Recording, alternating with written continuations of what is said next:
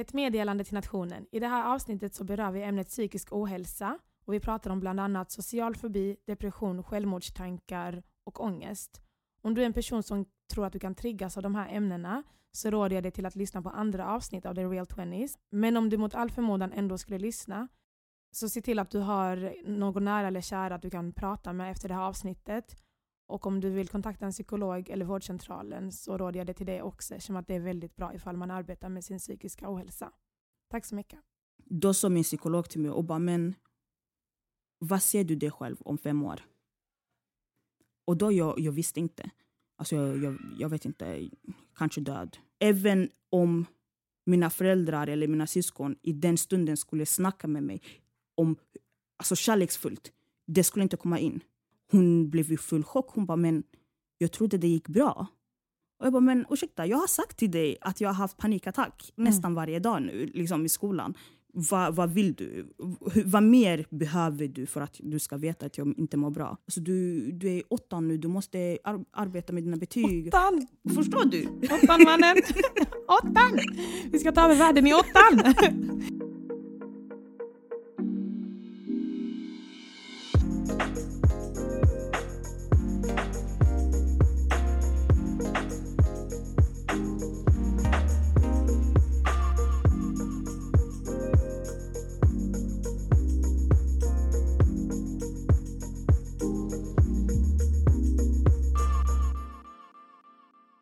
Hej, hallå och välkomna till The Real Twenties, podden som fungerar som en slags överlevnadsguide för alla twenty-something. Visst är det konstigt att höra mig säga det är jättek- inledningen in real life som man har hört podden. I den här podden pratar vi om ämnen som berör oss alla twenty-somethings och jag ger ett tips på hur man ska överleva the crazy twenties. Mitt namn är Ange Musikura och jag sitter här nu faktiskt inte på Färladen, jag har bytt studio och jag kommer inte från jobbet utan jag kommer från skolan, jag har bytt ut kontoret mot klassrummet. Your girl is a master student. Vilket också innebär att jag kommer både jobba och studera nu. Så det kommer bli två avsnitt i månaden istället för fyra avsnitt. Så jag kommer släppa ett avsnitt varannan vecka. Jag ville ju inleda med att ge er massa avsnitt på en gång så att ni skulle förstå vad den här podden handlar om så att man skulle få smakprov på den. Och nu har ni fått det. Och nu kommer jag gå till mitt schema som jag planerade från början. Och det är två avsnitt i månaden. Jag hoppas att ni kommer uppskatta det ändå. I förra veckans avsnitt, eller för förra veckans, senaste avsnittet jag släppte, så pratade jag om att överleva singellivet tillsammans med min kompis Gina. Och efter det har jag faktiskt eh, lyckats bli utbjuden på dejt och bestämt mig för att faktiskt gå för en gångs skull. Så det kommer bli intressant att se vad som händer där. Um, enough about that. I veckans avsnitt så ska vi prata om ett väldigt allvarligt ämne. Och vi ska prata om psykisk ohälsa. Och psykisk ohälsa är ett ganska brett ämne. Man brukar ju säga psykisk hälsa eller psykisk ohälsa. Och det är ju ett ganska brett ämne. Så i det här avsnittet kommer vi fokusera främst på hur tabubelagt det är att prata om psykisk ohälsa bland folk med invandrarbakgrund och i olika kulturer. Det är ju tabubelagt overall, men på senaste åren har det blivit bättre. Man är mer öppen med, sitt, med sin psykiska ohälsa. Men trots det så är det svårt i hemmet, bland med, i hemmet med folk som kanske har olika kulturer att diskutera det här med sina föräldrar och sina syskon, tycker jag. Och det är exakt det vi kommer att prata om idag. Jag tror att alla som lyssnar har eller känner någon som har någon slags relation till psykisk ohälsa. Det kan ju utspela sig på många olika sätt. Så därför tycker jag att det här är ett viktigt ämne att ta upp. Och personligen har ju inte jag jättestor erfarenhet eller jättemycket påverkan av psykisk ohälsa. Men jag har med mig en gäst idag som jag kommer ta stöd till för att prata om detta. Hon kommer dela med sig av sin egen historia och sina egna erfarenheter inom psykisk ohälsa. Eh, så avsnittet kommer ju se ut på så sätt att min fina, fina gäst som snart ska få introducera sig själv eh, kommer berätta om sin kamp med psykisk ohälsa som präglas av en kulturkrock genom att komma från Rwanda till Sverige. Och då kommer hon dela med sig av den här kulturkrocken hon har fått inom psykisk ohälsa både innanför och utanför hemmet. Och hur hon har arbetat med detta och arbetar med det idag. Så, no, with no further ado, säger man så. Utan att babbla för mycket. Eh, låt mig introducera dagens gäst. Dagens gäst heter Rosette. Hej! Hej! Välkommen Rosette! Du får gärna introducera dig själv, namn, ålder, ort. Eh, jag heter Rosette Ndambage. Woohoo. Woohoo. Eh, jag är tjugoett år snart faktiskt. Way. Jag växer. eh, jag bor i Oxje just nu och jag studerar på Malmö universitet till socionom. Är du från Malmö originally? Nej, jag kommer originally från Stockholm. Så vi got some Stockholm in the house. Way. Ingen mer skånsk dialekt. och, och vi känner varandra för att vi är familjevänner. Exakt. Sen way back. Way, way back. Way, way back. Um, men du, först tänkte jag faktiskt att vi definierar begreppet psykisk ohälsa. Mm. För att vi kan sitta och babbla hur mycket som helst, men vi måste ju definiera det. Nej, det är ju det precis. Viktigaste. Mm. Um, och för att förstå psykisk ohälsa så måste man först förstå psykisk hälsa. Och där, den här definitionen har jag hittat på Folkhälsomyndighetens hemsida. Och då säger de så här. Psykisk hälsa används ofta som ett paraplybegrepp som omfattar både god, alltså positiv psykisk hälsa och psykisk ohälsa. Begreppet kan vara svårt att förklara, men kortfattat handlar det om hur vi mår och trivs med livet, men också om vår förmåga att klara av livets upp- och nedgångar. Så det är psykisk hälsa generellt. Och då för att förstå psykisk ohälsa så står det så här. Psykisk ohälsa omfattar flera olika tillstånd med olika allvarlighetsgrad och varaktighet, från mildare och övergående besvär till långvariga tillstånd som kraftigt påverkar funktionsförmågan. Begreppet kan alltså omfatta allt från lättare tillstånd av oro eller nedstämdhet till svåra psykiatriska tillstånd som bör behandlas av hälso- och sjukvården, såsom depression, ångestsyndrom eller schizofreni. Och det är då två förklaringar som ger liksom på mildare och grövre tillstånd. Mm. Nedstämdhet och eh, depression. Precis. För alla kan känna sig nedstämda, men det betyder inte att man är deprimerad. Exakt, Sen finns exakt. Det någon som lider av depression. Liksom. Så det finns olika. Vi alla, ungdomar, som, unga som äldre, som barn. Alltså, man har känt stress, man har känt ångest, man har haft nedstäm- tankar av nedstämdhet och sånt. Sen kan det upptrappas upp till en högre grad. Precis. Så jag hoppas att ni som lyssnar förstår eh, att jag förklarar bra och så. Men vi alla har ju liksom en liten uppfattning vad psykisk ohälsa är. Exakt. Och innan vi börjar avsnittet ordentligt så notera att vi är inga experter. Utan vi kommer bara prata från egna erfarenheter. Vi har inte svar på allting. Men jag hoppas att vi kan ta er på en resa som ni kan inspireras av. Och kanske förstå, motiveras och ta tag i er psykiska ohälsa eller någon annan psykiska ohälsa. Och vi kommer också ta upp några, några kommentarer som jag har fått från Instagram. Bara för att liksom engage with you guys. Ja, ja, ja, ja. Okej, okay, Rosette. Yeah, yeah. Är du redo? Ja, lite nervöst, men det går bra. Ja, men det här är ju ett viktigt ämne, det är klart. Det är alltså, det är jät- jag är jätteglad att du vill komma hit och dela med dig. Mm, precis.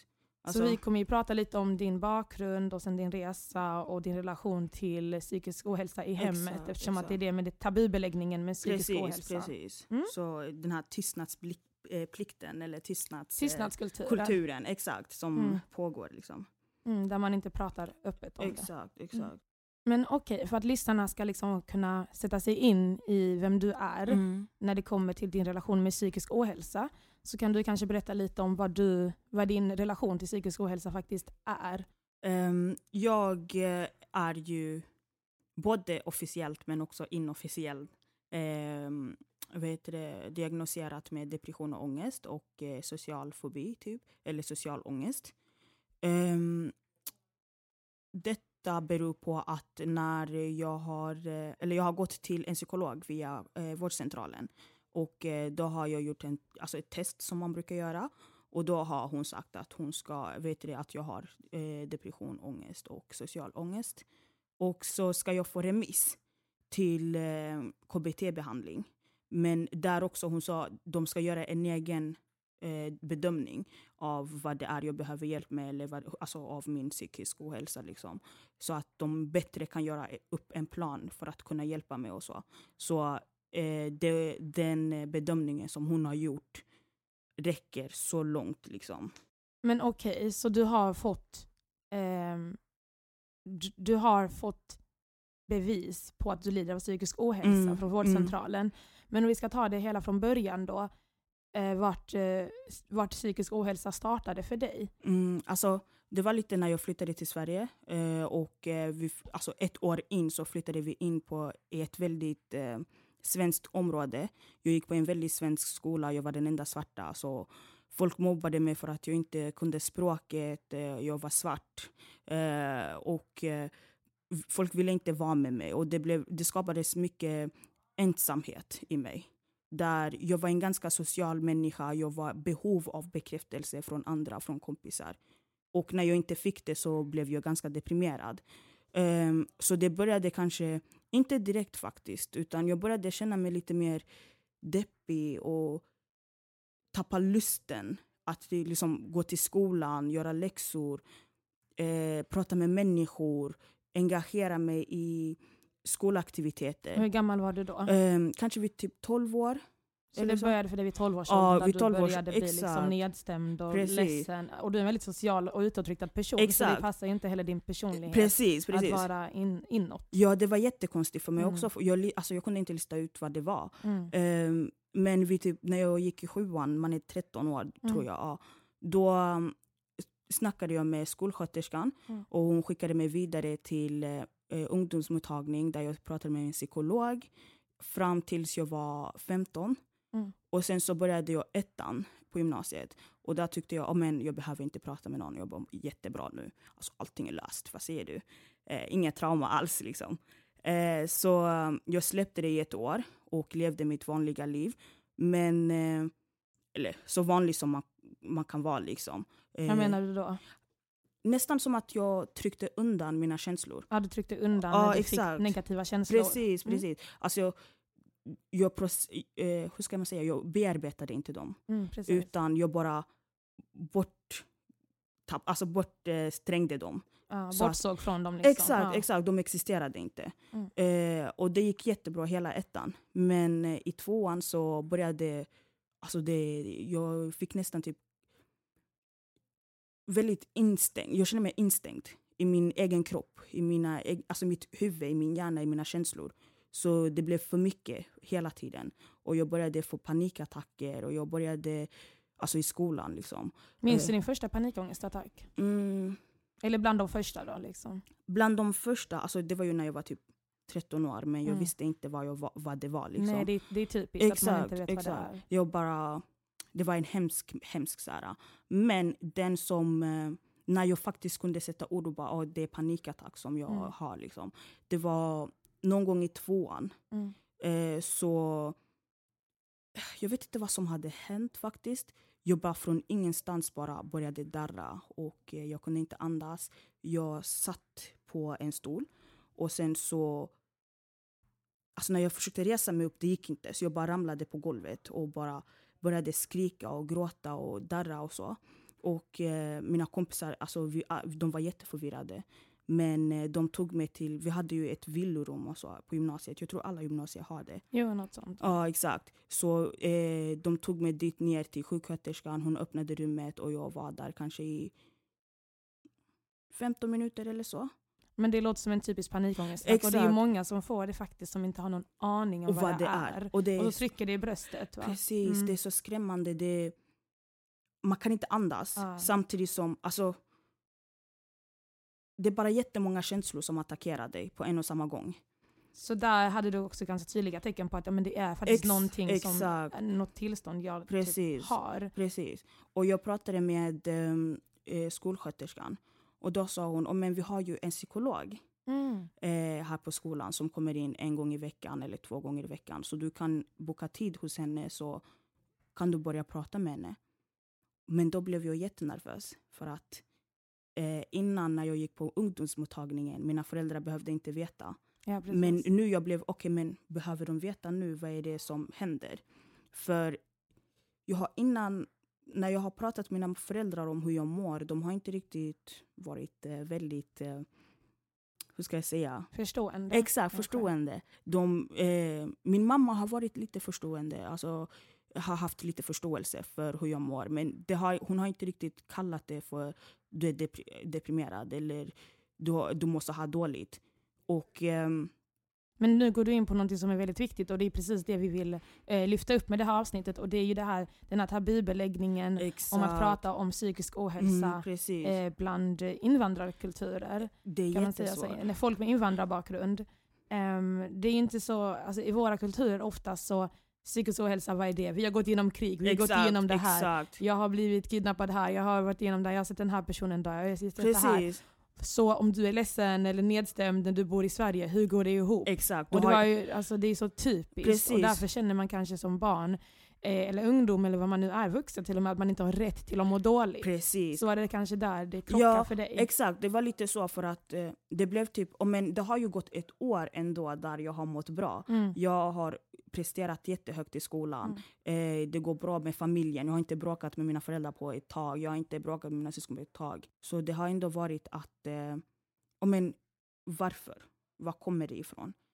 Så när jag har återigen, inte ens återigen utan det var nog första gången som jag faktiskt tog tag i min mamma och bara, jag behöver hjälp. För att eh, alltså den här panikattacken skrämde mig. Mm, det är klart. Eh, väldigt rejält för att jag, alltså jag visste vad som hände nu och jag bara okej, okay, jag kan inte och det, det hände verkligen nästan varje dag liksom, att jag hade någon slags panikattack någon slags panikattack.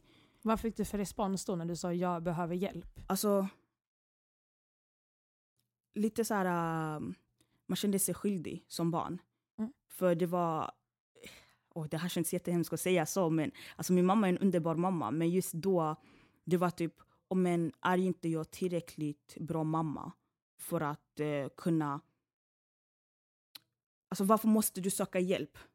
Ja, kunna förhindra exakt, det här. Exakt, exakt. Liksom. Och bara jag har gett allt. Jag har jobbat jättehårt för att du ska komma hit. Jag har jobbat jättehårt för att du ska få ett bra liv. Ett bättre liv än jag hade. Du, du har inte gått igenom de saker jag har gått igenom. Så varför mår du dåligt? Vad har jag gjort som mamma? Och då kändes det lite, okej, okay, men är jag otacksam då? Ja, men det där, där, där touchade ju någonting ytterligare. Den här tacksamhetsskulden äm, som man lider av som kanske andra generations invandrare. Eller, vi är ju första generation, du och mm. jag. Men om vi pratar generellt, folk exakt. I vår ålder är ju oftast andra generations precis, invandrare. Precis. Och då har deras föräldrar invandrat. De har sett saker, de har jobbat sig upp och de jobbar fortfarande mot alla odds. Diskrimineras varje dag. Och tror att de har gett oss allting, exakt. Vilket de oftast har. Men psykisk ohälsa är någonting man inte kan styra över. Precis. Det är ju kemiska reaktioner. Alltså det, är ju... det, är, det är ingenting jag har, jag kan direkt...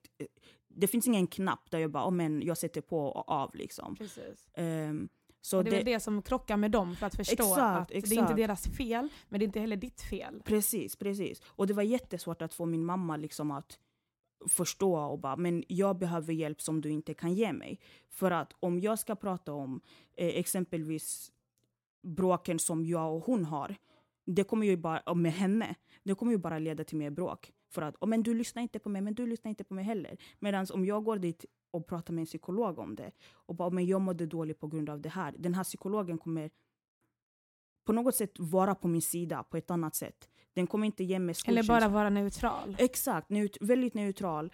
Eller få mig att känna mig trygg i mina känslor. Eh, alltså att det är okej för mig att vara arg på min mamma. Det är okej för mig att vara arg på min pappa. Även om de inte har gjort värsta grejen direkt. Men de här känslorna är okej. Det är okej att jag mår dåligt för att jag har blivit mobbad. Det är okej att jag... Jag hatar min kropp för att jag har blivit mobbad. Medans med min mamma det blir... Oh, men du är jättevacker, varför ska du må dålig? Du, kan, du äter, du sover, du har tak över hu- huvudet liksom. Ja men precis, de här psykologerna eller kurator eller om man går i terapi eller mm. vad det är. Har ju olika verktyg som de använder. Precis. De har gått en utbildning av en anledning precis. Som ska förhoppningsvis fungera om man lider av psykisk mm. ohälsa. Och faktiskt hjälpa det liksom... bearbeta. Och det kan man inte alltid få hemifrån. Det viktigaste är att man hemifrån kan få konfirmation att det är okej för dig att må som du gör. Exakt. Och det är kanske det du har känt att du inte har fått, ja, eller? Ja, under flera år. Mm. Alltså, till och med sen jag blev mobbad, det var liksom... Det här är någonting jag aldrig kommer glömma för att det sårade mig så mycket. Det var när jag sa till min farsa att jag hade blivit mobbad och så. Och eh, det första han gjorde var om en... Alltså det första han sa var om en... Eh, du är så dum som fokuserar på det här när du måste fokusera på din, dina studier. Det där är typiskt. Alltså, det, det är så typiskt. Det, det är en typisk det, kommentar. Exakt. Som alltså, man inte kanske förstår av avsändaren hur precis, hurtful den är. Precis. Jag tror inte han insåg hur mycket det sårade mig. Liksom, för, för han det var så här, men du måste, alltså, du, du är åttan nu, du måste ar- arbeta med dina betyg. Åttan! Förstår du? Åttan, mannen! Åttan! Vi ska ta över världen i åttan! Klass åtta! President, mannen, vad säger du? Presidenter och läkare allihopa, åttan, ja! Nej, men jo, jag tror väldigt många kan relatera till det du säger också, för att på Instagram fick jag de här kommentarerna att vi har gett dig allt, varför kan mm, du inte precis. må bra eller vara så här, men skolan då, att man ska fokusera på det och inte det inre, men om inte det inre fungerar då fungerar inte det yttre och då Exakt. fungerar inte prestationerna heller. Exakt, för det jag sa till min farsa, jag bara, men jag kan inte fokusera på mina studier på en plats jag inte trivs på, mm. för att det är ju, alltså att vara i skolan ingår att liksom lära sig och ta in det man läser liksom, och kunna det. Och om jag inte är i en bekväm miljö eller en kärleksfull, positiv miljö, det som jag lär mig kommer egentligen inte komma in, för då kommer jag bara sitta där och fokusera på mina dåliga känslor liksom, eller det negativa om man säger så. Men för han det, det är skitsamma liksom. Det är nej, du mm. studier kommer först. Så. Det är jättehurtful att höra. Exakt. Um, för att jag t- Dels kan många relatera till just det, men sen kanske det finns de som är som jag som haft det här med att eh, känna stress och ångest av att prestera kanske. För att man, även om jag kommer hem med ett B plus, Ex- till min farsa mm. så sa han, varför fick du inte A? Och jag Precis. menar, om man kollar på mina meriter, bror, jag var top student. Alla vet, alla aldrig... i byn vet alltså. Ange Musikura. Nej, men jag kände ju aldrig att jag var top student, för att jag visste att det finns någonting litet som jag borde göra lite exakt, bättre varje gång. Exakt. Det räckte liksom aldrig riktigt. Um, och det tror jag många invandrarbarn också, Precis. eller blattebarn rasifierade. Exakt, Säkert exakt. svenskar också, så alla kan ju relatera Precis. till den här prestationsångest för att föräldrarna ska vara stolta. Det, det är någonting som är jätteviktigt faktiskt. Mm. Alltså den här stoltheten. Mm. Alltså... Jag trodde, jag vet inte med svenskar så, men just i in, inom invandra, alla invandrarkulturer, det finns den här familjens stolthet, mm. familjens namn, familjens heder. Mm. Förstår du? Alltså även om det, det kan handla om att träffa killar och så, men det kan också handla om betyg. Det kan också handla om yrken. Vilket ja. yrke har du? Ja. Vilket jobb? Vilket, alltså... Sisse, vilken sysselsättning liksom. Precis. Vad är det du gör? Eh, vad är det du gör på fritiden? Vad är det, förstår du? Ah. Saker som kan sätta respekt på familjens, familjens namn. och, och, respekt på familjens exakt. namn. Ja, som tur. Man måste alltid upprätthålla den. Precis. Och man hinner inte så, don't even slack for a second för att familjens namn, hallå! Eh, det, jag hade lite tur för att ehm, jag har alltid, alltid varit dåligt på naturvetenskapliga ämnen och eh, matematik. Vilket är de, alltså mina föräldrars absolut favorita ämnen. Liksom. Så de hade inte lika stor press på mig att klara av just de här ämnena. Eh, så som de hade på exempelvis mina äldre syskon eller eh, min, yngst, eh, min yngre sys- eh, syster, eh, vad heter det, Roxanne. Eh, där hon faktiskt eh, också lider av den här prestationsångest. Mm. Liksom. Eh, kanske för att hon är så själv, liksom, hon vill prestera högt. Men också det finns den här bakomliggande, liksom, det är klart. Där man vill göra sina man föräldrar stolt. Man vet ju stolt. inte att ändå det är vad som är ens personlighet egentligen. Och vad mm. som är den här pressen som han har fått. Exakt, man vill ju gärna tro exakt. att jag gick militärskolan. När jag var liten mannen i mitt egna hem, det var militärskolan. men men jag, har ju, jag har inte kanske utvecklat fullt de... grejerna som ni har utvecklat. Precis. Vilket är jättehemskt att se mm, och men, höra. Alltså, men hur tror du hur tror du då man kan prata om psykisk ohälsa med sina föräldrar? Alltså, tror du, först, ena delen, hur tror du föräldrarna kan bli bättre på det? Mm. Och andra delen, hur ska vi pressa dem till att bli bättre på det? Alltså, jag tror det som hände med mig i alla fall, det var att alla hemma blev tvungna att acceptera att jag mådde dåligt. För att det blev så pass dåligt att min personlighet synligt ändrades. Det gjorde den. Ni ja. lärde känna dig, var du så utåt och social och alltid glad. Det, och sen boom. Från ingenstans. Så gick du och gömde dig på rummet. Exakt. Och det här är någonting som egentligen mina syskon, för jag är ju li, lite närmare dem. Mm. De märkte ju av det först. Mm. För att med min, alltså mina föräldrar, det var jag ska leka glad, jag, jag mår bra. Medan med mina syskon, det var liksom väldigt mycket. Och men, eh, de visste redan. Den här, de hade sett. De här, alltså jag, jag fick jättemycket aggressionsproblem i typ slutet av nian. Från ingenstans. Så när jag sen började, alltså andra året gymnasiet, där det åter, alltså de här känslorna blev jättekraftfulla och, och kom i full kraft liksom. Eh, då blev mina föräldrar tvungna, speciellt min mamma, för jag och min mamma är ju lite närmare.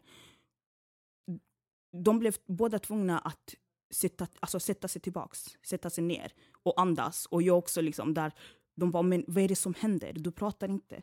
Du kommer hem, du, du går in i ditt, i ditt rum. Du vill inte hälsa på gäster. Du är inte glad. Du vill inte... Alltså, det enda jag gjorde var böcker, film och musik. Mm. Och det gjorde jag i mitt rum. Alltså, jag kunde komma hem klockan två och sova till klockan två nästa dag. Och... jag har inte hört min mamma komma hem. Jag har inte hört min pappa komma hem. Jag har inte hört mina syskon komma hem. Jag har bara legat i sängen och bara... Alltså... Har inte haft lust liksom. Ja, men det är typiskt ja. Alltså, tecken för när man är deprimerad. Alltså, precis, precis. Om det är en längre period. Exakt, exakt. Om ni sitter och Netflixar några dagar. det, är inget, lugn. Det, det är lugnt. Men det är en det här, längre period precis, av nedstämdhet. Alltså, det kom ju till en punkt där det påverkade mina betyg också. Mm. Och det är då... Det är då det var som då de verkligen... De exakt, det var då de verkligen... Okej, okay, men vad händer? För att i ettan jag fick ingenting under C. Mm. Till och med C för mig var... Alltså det fanns inte, förstår Nej, du? Precis. Men sen i slutet av tvåan E började komma. D började komma. Och då, även om mina föräldrar inte krävde av, liksom, att jag visade dem betyg. Det var ändå när de, min mamma kom på utvecklingssamtal. Det var så här, hon blev i full chock. Hon bara, men jag trodde det gick bra. Och jag bara, men ursäkta, jag har sagt till dig att jag har haft panikattack mm. nästan varje dag nu liksom i skolan. Va, vad vill du? H- vad mer behöver du för att du ska veta att jag inte mår bra? Mm. Eh, och det var då det blev liksom, okej okay, men vad är det som händer? Så för dig var det drastiskt, drastiskt att de märkte att någonting de brydde sig exakt. Om också förändrade. Alltså de brydde sig om dig, men sen också någonting de brydde sig om. Exakt, din skolgång exakt, förändrades. Exakt. Min framtid om man säger din så. Din framtid, mm. det var det. Ha, blev det bättre? Har det blivit bättre då? Eller känner du fortfarande inte hörd? Alltså, det som jag blev tvungen att göra, för att det var ju det föräldrarna blev tvungna att göra. Det som jag då blev tvungen att göra, det att höja min röst. Så om jag kände att okej, okay, jag orkar inte med någon idag. Jag vill vara själv. Jag känner att om jag tror mig öppnar min mun, jag kommer bara börja böla och hata mig själv. Och, förstår du? Då sa jag det till alla. Jag bara, ingen ska prata med mig idag. Jag vill inte se någon, jag vill inte prata med någon. Jag vill bara vara i mitt rum. Och när man är i en sån tillstånd, man känner ju sig så jätteensam. Man känner sig jätteensam. Man känner inte som om... Alltså... Jag älskar inte ens mig själv, så varför ska, kommer andra göra det? Så även om mina föräldrar eller mina syskon i den stunden skulle snacka med mig om, alltså kärleksfullt, det skulle inte komma in. För att eh, det är för mycket negativa tankar som är i mitt huvud. Så det blev liksom att jag själv blev liksom, så fort jag inte kom ner till middag, och men du vet ju jag har depression. Men du vet jag är deppig, du vet jag vill inte, du vet att jag hatar allt, du vet, förstår du? Så jag blev mer, och jag har alltid varit bra på att uttrycka mina känslor. Så alla de här åren som hade gått utan att kunna uttrycka mina känslor, det kom fram då i tvåan liksom. Mm. Där jag blev så här, oh, men nej, jag mår inte så här, jag mår, jag mår inte bra, jag mår inte bra, jag är sjuk, jag är sjuk, jag är sjuk. Och det fick bara upprepas hela tiden. Och den, du tvingade dem att förstå dig. Precis, liksom. Precis. Och det är en kamp som In, in the long run, det är bra att ha, ta i den kampen. Men i stunden, det är jättesvårt. För att det är jättejobbigt att... För det första, det är jobbigt att hela tiden behöva konfrontera sina negativa känslor. För att man måste hela tiden konfrontera dem för att kunna hela tiden berätta det till någon. Och det ligger ibland skam i sådana känslor. Exakt, så exakt. Det är jättesvårt exakt, att komma över den det är jätte, Exakt, det är jättesvårt att verkligen öppna upp sig. Så när... Det känns som att det är meningslöst eller ingen förstår dig. du ska uttrycka det.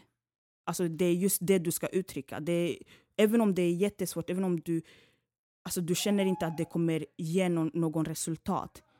Det är bara uttrycka det. För att någon måste höra. Alltså dina föräldrar kommer till slut höra your cries, om man säger så. Mm, jag hör dig. Mm. Um, har du... Har du tänkt liksom på, har du haft ett, alltså ett stort snack med dem att jag mår så här och det här? För du nämnde också någonting med att du har haft självmordstankar ah, i, när vi mm, pratade. Ja. Alltså, det är ju en ganska allvarlig sak. Jag tänker att det också är många säkert ungdomar som har det. Ja, kanske alltså, inte ja. alla eller så, men det, om man är deprimerad under en längre tid. Exakt, så kom, de kommer in. Det är naturligt liksom. mm, att sådana kan komma också. Precis. Nej, alltså, jag har inte snackat med mina föräldrar precis. Jag har bara snackat med mina syskon. Mm. Till och med med mina syskon, det var inte förrän för kanske ett år sedan som jag faktiskt började snacka med liksom, min stora syster och min eh, eh, storebror och min, alltså förstår du, att jag liksom har börjat snacka mer och mer om det. Och det, det är inte på dem precis, utan det är på mig för att jag har eh, haft jättesvårt att acceptera att jag, alltså att jag har de här tankarna. Just för att det har aldrig varit acceptabelt för mig att ha de här tankarna. Så när de här tankarna har kommit fram, eller när jag har känt det och jag har kanske tillåtit mig själv känna dem och så. För att det finns, alltså jag har inget, inget val. Men jag har inte accepterat att de existerar. Jag vill inte konfrontera dem. Jag vill inte... Så när jag började ha mer och mer, vilket jag nu också har, men lite... Nej, nah, det är samma sak. Men när eh, de började bli mer och mer liksom, grova eh, så kände jag, okej okay, men någon måste veta. Så att om det händer någonting, de vet vad det beror på. Är du nu någon som lyssnar nu och eh, känner igen dig? Ta nu Rosettes tips liksom, att vara verbal med dina känslor. Låt inte gå för långt och stäng inte in dem för det blir bara värre. Mm. Var verbal, oavsett om det är en vän, en psykolog, en förälder, en pojkvän, en flickvän, en partner, alltså så vem som helst. Alltså, var verbal. På Gud, prata med a stranger if you have to. Just ah. talk to someone. Bara för att, alltså det är också någonting jag har lärt mig genom att gå till liksom psykolog, psykologer och prata med dem. Det är oftast, alltså jag har inte behövt, eller jag har inte känt att jag vill ha mediciner. Bara för att det under jättelång tid har bara räckt att ha någon som lyssnar på mig.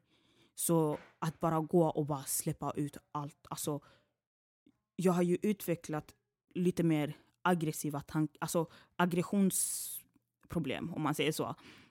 Jag skulle kalla det det. Men de ansåg inte det. Men jag har blivit jätteaggressiv. Jag blir lätt arg. Jag har, alltså, jag har aldrig varit en sån person. Det är därför jag, jag blir lite så här alert om man säger så. Men jag har blivit en jätteaggressiv person. Jag har lett till att bli arg, vilket aldrig var så innan. Och då har de sagt till mig, oh, men du måste uttrycka de här känslorna. Även om din mamma inte vill lyssna, du ska skaka henne tills hon lyssnar. Din pappa vill inte lyssna, skaka henne tills hon, de, eh, han lyssnar. Din syster vill inte lyssna, skaka dem till... Alltså, no, bara skrik och skrik och skrik och skrik tills någon hör dig. De har sagt att du, och de menar de säger att du ska få ut exakt, det du känner exakt, för att, istället för att rikta det inåt. Precis, precis. För att um, det är lätt hänt att när känslorna, eller när de här tankarna, det är inte ens känslor, det är tankar eh, som man har i huvudet och de här jättenegativa känslor som man har, när de stannar inne, det är då det blir liksom att man börjar skada sig själv. Ja just det, ja det, det finns ju folk som precis, går till det steget. Alltså, det vi pratar om nu det är ju folk, saker som folk upplever, går igenom och mm. känner. Så det är ju inte nytt, men det som är nytt kanske är att man idag vågar prata om det precis.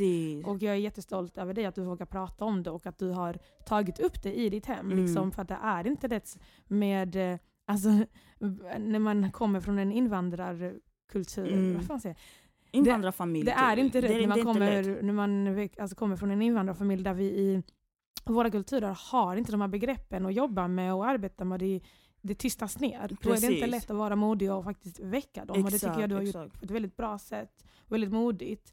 Och fortsätt göra det. Och mm. jag tror många som lyssnar säkert inspireras. Och som mm. kanske känner igen jag sig. Jag hoppas det. Um, har du några tips på att klara, alltså hur man ska klara sig igenom de svåraste tiderna? Liksom, vad finns det för stöd? Alltså, det som har hjälpt mig väldigt mycket, och om du är en sån person, det är bara liksom, att göra det. Um, även de som inte känner att de kan, det bästa är att göra det här. Det är att jag har lärt mig att eh, måla upp en bild av mig själv fem år framåt. Tio dagar framåt. En månad framåt. Alltså bara att hela tiden ha någonting som händer. Eller som ska hända, som kommer hända. Som är bortom de här känslorna eller bortom den här situationen som jag befinner mig i. Så när jag gick liksom... När jag gick i trean, det var nog där min... Alltså social fobi och... Alltså det, det var då den blev jättegrov. Där jag verkligen inte... Alltså jag, jag kunde inte prata med folk. Alltså jag blev jättenervös. Jag blev skakig. Jag, alltså... Jag blev bara tystare och så. Och eh, då sa min psykolog till mig och bara, men... Vad ser du dig själv om fem år? Och då jag, jag visste inte. Alltså jag, jag, jag vet inte. Kanske död. Jag vet inte. Och det var så jag svarade liksom. Och då sa hon, oh, men ska inte du gå ut på gymnasiet, gymnasiet snart? Du ska ut till studenten. Är det inte någonting att se fram emot? Jag bara, ja det kanske blir kul och så. Och bara, men du ska ju plugga till socionom. Är det inte kul? Jag bara, jo. Alltså jag längtar. Och du ska få bo själv och du ska göra det här och det här. Och, det. Och då rabblar hon upp alla de saker som jag bara, oh, men ja ah, jag ska göra det här. Äh. Som jag liksom hade sagt mm. liksom, förbi fart. Så sa hon och bara, oh, men det här är alla de saker som du ska göra efter. Inte idag, inte, alltså det är om ett år, om två. Alltså du, du kan inte ge upp innan du har upplevt de här sakerna. För att när du sa det, du, du hade ett lyster inom dig liksom. Du längtade till att göra de här sakerna. Så tappa inte det. Håll tag i det jättehårt. Och det, det är lite så som jag levde mina dagar, om man säger så. Att jag nästan romantiserade varje positiv upplevelse som jag gick igenom eller skulle gå igenom. Så om det var liksom, oh, på lördag ska jag gå och hänga med mina kompisar. Det blev liksom värsta stora grejen hemma. Jag blev tvungen att köpa nya kläder och mm. sminka mig och prova olika typer av lux liksom, på smink. Och vad skulle jag, hur, hur skulle jag se ut och allt det där. Bara för att hålla upp humöret, liksom, hålla upp det här positiva och verkligen, för att i slutändan det är de här positiva stunderna som kommer hjälpa dig att gå vidare. Det är de här, alltså när man håller fast vid den här lyckan som man får då och då, den kan läcka jättelångt. Även om det är bara, alltså du möter din kompis av misstag och den ger dig världens kram liksom. Den där kramen kommer vara det i en vecka, två veckor liksom. Och oh my god, de hade faktiskt längtat efter att se mig liksom. Mm. Så det, det är bara hålla fast verkligen till det. Och, Anna, och det hjälpte dig att blicka framåt. Exakt. Hitta delmål som gör dig glad. Precis. Um, och hålla fast liksom, de här positiva stunderna som händer genom dagen. Även om de inte är många. Och hur är din relation till familjen idag? Nu bor du ju inte hemma. Nej. Så nu har du ju inte det där. Nu kan du ju hantera din psykiska ohälsa på ett annat sätt. Precis. Och man behöver inte mötas av det. För att det är kanske många som när de lämnar sin då kanske toxic environment, mm. oavsett om det är hemmet, om det är någon skola, exakt. Arbetsplats, som kanske vill veta hur, hur det känns att lämna den. Liksom. Mm. Alltså, jag skulle säga att det var jättesvårt, men också väldigt, väldigt, eh, alltså det var en jättestor lättnad. Mm. Eh, på så sätt att det fanns ingen som längre kunde hindra mig. Och för första gången i mitt liv, allting faktiskt hängde på mig själv. Så mitt välmående hängde på mig. Um, jag kunde inte längre... Alltså om jag... För jag, jag var ju också själv. Jag ska inte ljuga. Jag var i jättemånga år väldigt så här, tveksam. När jag alltid skulle söka hjälp hos psykologer och så. Så då kunde det liksom bli att... Om, en, om jag bokade tid med min psykolog liksom, på torsdag nästa vecka... Så bara, om jag avbokar och bokar om två veckor istället. Så att jag, skjuter, jag sköt upp saker hela, alltså som hade min, min, min psykisk ohälsa. Liksom. Bara för att jag själv inte riktigt hade accepterat eller hade inte riktigt konfronterat att jag är jag mår dåligt, eh, att jag är deprimerad på det, alltså på riktigt. Så när jag kom och liksom flyttade själv och så, det var, jag blev tvungen att göra det. För att nu fanns det ingen, alltså nu fanns inte mina småsyskon som kunde tvinga mig ur sängen när jag inte ville eller orkade. Nu var jag tvungen att göra det själv. Nu fanns det ingen som kunde ge mig mat när jag inte orkade äta. Jag var tvungen att göra det. Annars jag kunde, alltså jag ligger i sängen liksom, gör ingenting. Så det var, det kanske gick ett, första året liksom på universitetet, det var katastrof. Det var upp och ner liksom. Mm. Där jag, jag kunde gå dagar utan att äta. Och kanske gick upp bara för att kissa. Mm. Liksom. Och jag tror det var i början, alltså första terminen på andra året som jag legit stängde in mig. Jag gick inte ut. Jag... När jag pratade med en person, det var typ via mobilen. Och det var när jag orkade svara. När jag orkade ta mig upp. Min sömn blev sämre. Alltså, jag, det här säger jag inte för att oh my god vad skrämmande. Utan det, liksom, det är så det gick till. Nej, men jag tänker att det inte är enkelt bara för att man flyttar exakt, från en plats exakt, som man dragit ex- ner en. Precis. Betyder ju inte att man helt plötsligt bara ja, nu mår jag nu bättre. Ja, perfekt, exakt, utan exakt. Det är ju ett arbete man precis. Alltså, successivt arbetar på. Och man måste ju få, alltså, man måste ju få dippa för att kunna gå, alltså, för att kunna gå upp sig. Exakt, och jag, jag trodde det var det jag inte insåg. Du trodde allting bara skulle lösa oh, sig point blank. Så. Bror, jag har flyttat hemifrån. Jag, alltså...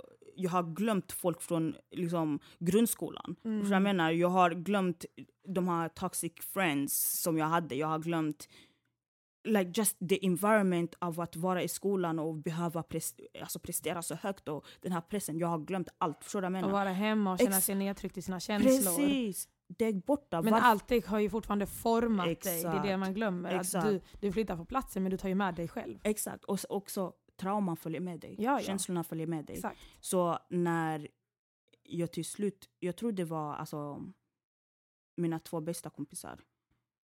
De ringde mig varje dag i legit sex månader. Och pratade med mig från dagen jag vaknade. Eller morgonen mm. jag vaknade.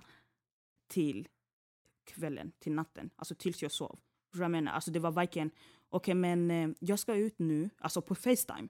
Ja, jag ska ut nu Rosette och eh, jag ska köpa mjölk. Följ med då också. Ja. Så gick jag med FaceTime och bara, oh, men ja, jag behöver nu mjölk också. Bara, oh shit, jag har inte heller frukost så jag, ska, jag måste gå. Så bara, oh, men sminka dig, jag sminkar mig också. Så sminkar jag mig och så, så går bra jag ut. Vänner. Verkligen, alltså varje steg. Så det blev liksom att jag, eh, ja, när den här perioden liksom hade gått, eller tror jag under den perioden liksom, så var det, jag vet inte, det var någonting som stoppade mig från att gå vidare. Och det var ju för att återigen, jag har inte tagit itu med mina känslor. Mm. Återigen, jag har inte faktiskt suttit mig ner och haft ett samtal med mig själv och konfronterat och bekräftat och accepterat och förstår alla de, alla det här som jag behövde göra för att gå vidare. Alltså jag tycker du målar upp en ganska bra poäng. Mm. Så en viktig poäng också att ba, alltså, det här är inte något som bara försvinner utan man kommer antagligen behöva kämpa med det hela livet om man, om man lider av det. Eh, sen till olika grad. Eh, någon gång starkare, någon gång svagare. Men det viktigaste är ju, är ju att man fortsätter hela tiden gå tillbaka och bearbeta de här känslorna. Hur mår jag det här året? Hur mår jag den här månaden? Hur mår jag den här dagen? För att det kan, boom, bara komma tillbaka. Någonting Precis. Kan trigga dig och så kommer Precis. Det tillbaka. Eller så går du jättelänge utan det.